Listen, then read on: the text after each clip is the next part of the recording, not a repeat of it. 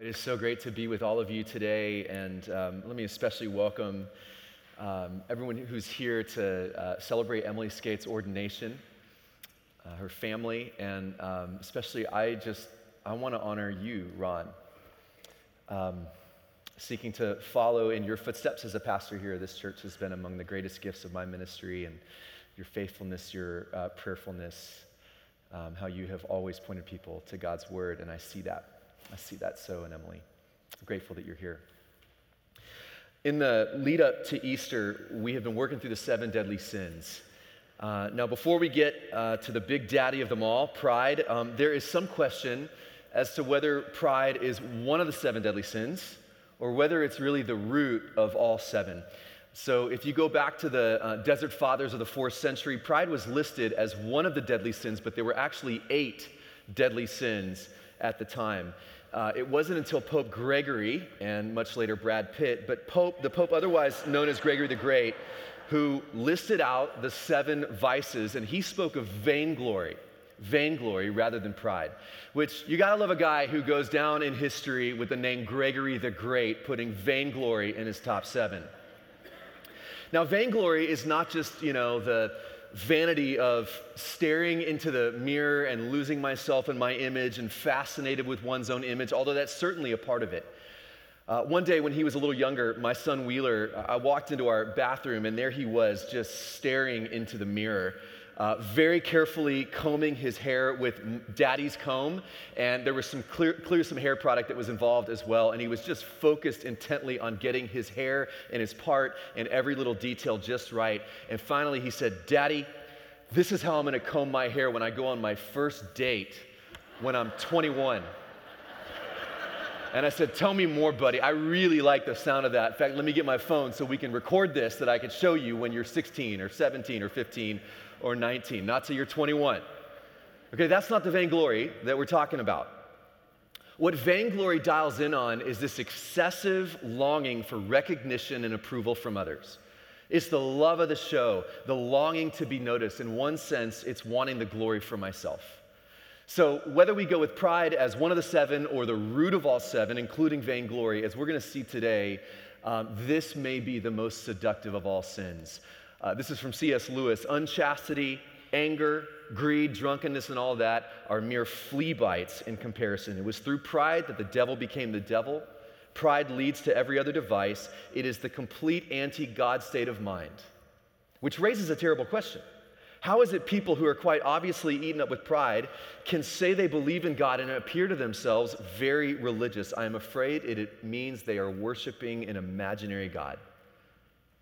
And see, what happens when I read or reflect on something like that is I instantly think about all these other people out there in culture or in the news, my news feed, or celebrities, or maybe some of the folks that I run into every now and then who are quite obviously eaten up with pride.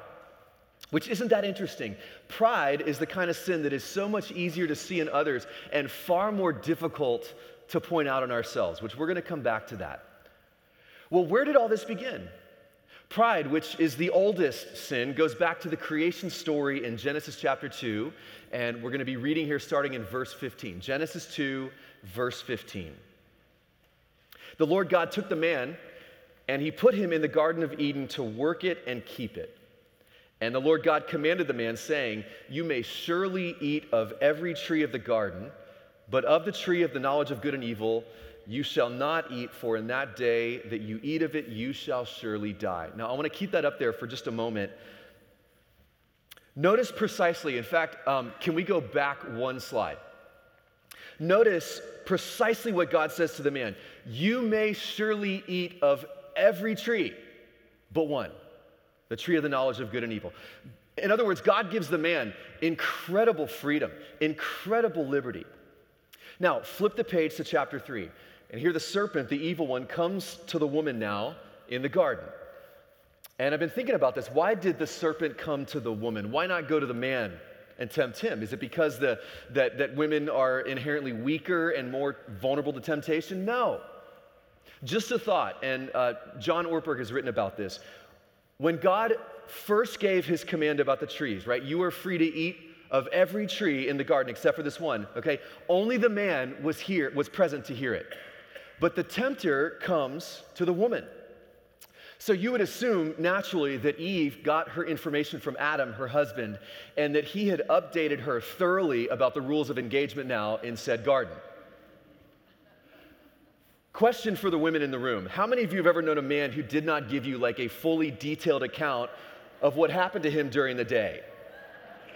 Like maybe when he was at work, or, you know, does he ever leave out critical pieces of information that could turn out to be really critically helpful? Right? This never happens in my marriage, but I've heard about this from other people as a pastor. Well, the serpent goes to the woman who wasn't directly present to hear from God what God had said. And so here's what happens. Now, the serpent was more crafty than any other beast of the field that the Lord God had made. He said to the woman, Did God actually say, You shall not eat of any tree in the garden? Now, think back to what we just looked at. Is that actually what God said? You shall not eat from any tree? No, not at all. He said, You are free to eat from every tree but one. So the serpent twists what God said. He bends the truth. In a sense, this is the beginning of all sin. It's the bending, the twisting of God's word. Did God really say? Verse 2. And so the woman said to the serpent, we may eat of the fruit of the trees in the garden, but God said, You shall not eat of the fruit of the tree that is in the midst or the middle of the garden, and neither shall you touch it, lest you die. Again, it's a tiny detail, um, but the way this text unfolds, God never said anything about touching the tree. All he said was, Don't eat the fruit from this one tree. So already, page three, and you've got humanity adding rules, adding prohibitions, adding restrictions that God never created in the first place. Now, verse four, and this is key. But the serpent said to the woman, You will not surely die. For God knows that when you eat of it, your eyes will be opened and you will be like God. That's the seduction of pride. It's the invitation to be like God. This illusion that we can be in total control, that we can be all knowing, that we can be at the center of our own universe. At its core, pride puts self before God. Pride loves yourself with all your heart and all your might and all your soul and all your strength above and before God. Now, throughout this series, um, we've said that our goal is not just to come down hard on sin and diagnose sin and, you know, so that we can all feel really bad about it and thank you for beating me up, Pastor, so that I can really live into the fullness of Lent. Now, this is not really a series about sin. Mostly, this is about freedom the freedom that God has already won for us on that first Easter morning and that He longs for us to experience with His Son, Jesus. So, here's what I want to suggest. And uh, as uh, Jay, I think, so helpfully introduced in our call to worship. The goal here is to go into training together. And so this is going to lean a little bit practical, but three angles on this path from pride toward humility. And the first is this the more we struggle with pride ourselves, the more we tend to dislike it in others. If you find yourself uniquely gifted to see the pride in other people's hearts, like you have this radar for arrogance, or when somebody's being hip, hypocritical, or you can just kind of tell, like he's slipping into humble bragging here, and you're like, like I have the radar, I can see it, the buzzer's gone off, and you just know what you're, you're dealing with pride. Could it be that your ability to spot it so well is because you know it so well from within? And this is a challenging word for the church, especially. And we've thrown this phrase around before, but we can become Pharisaical about Pharisees. We could become a community that pridefully looks down on prideful people. Or we look out of the world or we look at culture. Maybe we look at other Christians or other tribes or churches and we say, thank goodness we're not as prideful as they are. We're not prideful like them. What makes pride so deadly, you see, is its cyclical nature. The moment you tackle pride, you're dangerously vulnerable to, to getting a big head about it. It's been said that one of the hardest things in the world is to stop being the prodigal son without becoming the elder brother. So, if you're undone by the pride that you see in others, could it be that God is lifting up a little mirror and inviting you to repent? And this goes for me.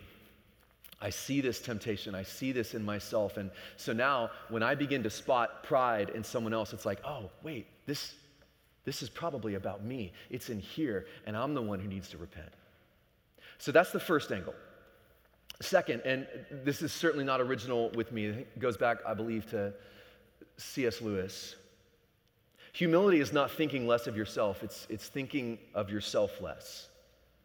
Humility is not just sandbagging your accomplishments, downplaying yourself in front of other people, or even in your own mind. In fact, we can actually become quite obsessed in negative thinking about ourselves when all this is doing is making us even more consumed with the self. And that's just another form of pride. And you hear people, if you pay attention to this, you'll hear them do it all the time. In trying to be less prideful and more humble, or at least to sound like it, they'll deflect compliments by saying things like, oh, no, no, no, it wasn't really that big a deal. Or they'll talk about somebody else, they'll pivot to some other topic. Or when somebody says a really positive word about them, they get really awkward, right, and squirmy for fear that it might actually look like it feels good to receive a compliment from somebody. God forbid.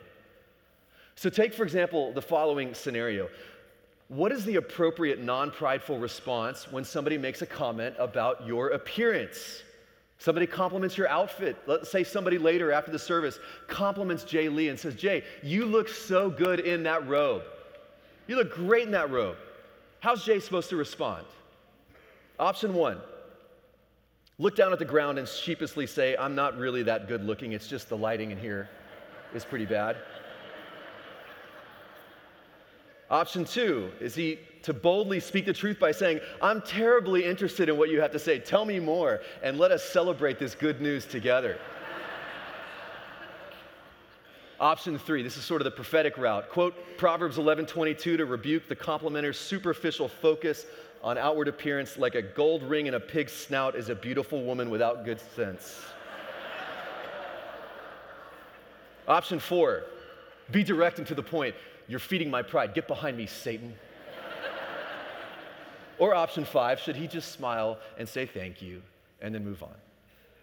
Somebody offers a kind word, notices your achievement, be grateful, then move on. Don't obsess over it either positively or negatively. All right, third angle. Again, this is so not profound, which I didn't think about the fact that Ron Skates was going to be here in the front row, and I'm intimidated and I'm feeling a little vainglorious because I want him to think that I'm theologically deep. but third angle the only way to become humble is to admit that you're proud. That's the only way. In the City of God, the famous African bishop St. Augustine writes that the world is made up of these two cities, these two kinds of people the proud, who think they are humble, and the humble, who know that they are proud. The first step toward humility is the acknowledgement of our pride. Just own it. It's like, God, I see this in other people, um, but I know that it's in here. And it drives so much of what I do every day. Now, some of you, if you're anything like me, some of you may be wondering at this point, and let me just play this out. It's not so much that I'm like super prideful, I'm just really driven. I'm ambitious. I grew up in a world where nothing was given to me, I had to earn it all. So it's not so much pride, it's just drivenness. I've shared this with some of you before that when I was in high school, I, um, I lived with my mom and stepdad. And we went through this stretch where uh, we were facing a lot of challenges. We were broke, um, living from unemployment check to unemployment check. My mom was chronically ill, uh, in and out of hospitals and treatment centers. And I remember one day in high school, um, I took the afternoon off from school and I helped get mom to the doctor. And she knew our story really well. And we were having a conversation um, out in the waiting room, me and this doctor, and she asked me about my future plans. And, you know, I told her that I was hoping to go to college and even potentially be a doctor. And I'll never forget what this doctor said to me. She said, You know, Brian, I wonder, I just wonder with everything that's going on in your life, if maybe, maybe you should temper your expectations a little bit. Like your family has been dealt a bad hand.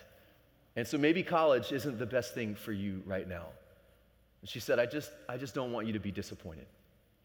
And man, those words, they lit a fire in my belly. And I mean, I made it my mission in life to prove her wrong. I studied harder, stayed up later, dug deeper. I was determined to prove her wrong. And so my senior year, when I got that, you know, college acceptance letter in the mail, first place I wanted to go wasn't to mom and dad. I wanted to go to the doctor's office and say, how about them apples? I didn't do that, but I wanted to. And some of you in this room, you have stories that would blow my story away. And there is this drive inside of you to survive, to overcome. Somebody doubts in you, somebody doesn't think you have what it takes, and you are going to prove them wrong. So I want to be real thoughtful about this. Remember in that creation story where God put the man in the garden to work it and tend to it and even to have dominion over it. In other words, God doesn't reject the use of power or authority or exercising dominion. In fact, He commands it as holy work. But in the fall, when sin enters the picture, we took something good and we made it into something ultimate. So that now work and productivity and achievement, things that God created us to do, became ultimate things that we placed above God. And the danger of that unchecked ambition is that is that we would gradually begin to believe that we are in control, that we are defined by our accomplishments and our power and our success in the eyes of others. And that kind of ambition, it is an incredible force. But the danger is when our achievement replaces his glory. That's pride, when our achievement replaces his glory. So then, a word for leaders. And just to be clear, who in this room is a leader? All of us. God has given you dominion. He has gifted you and called you. Emily may be the only one getting ordained today, but, but she's not the only one called into ministry or leadership. Every one of us has gifts and a calling, and God has placed burdens on your hearts that nobody else feels in quite the same way. But all of us are leaders. And I also recognize that for many of you, God has given you significant responsibility and authority in your place of influence, where a lot of people are looking to you for wisdom and direction. And every day there's this challenge how do you lead well? How do you steward power from a posture of humility? A guy named Russell Razzaque has written about uh, Abraham Lincoln's emotional intelligence as a leader. And he said, of all the people in the world who face the seduction of things like power and pride, the president of the United States would certainly be one. But the 16th US president was different. Lincoln's humility was a cornerstone of his leadership. This author writes about what distinguishes Lincoln's presidency is how he constantly learned on the job. He got better. He wasn't defensive. He wasn't arrogant about his tasks. He promoted the men who were once his chief rivals to be his closest allies. And then this great line where Razzaque says Lincoln was a masterful leader because he was able to master his own ego first. And sometimes a leader's greatest victory is over their own ego. It's something Jesus talked about a lot. And by the way, Jesus was the greatest leader who ever lived.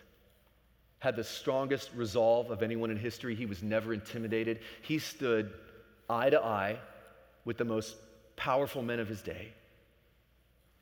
And one day Jesus says to his friends, Whoever among you wants to become great must become like a servant.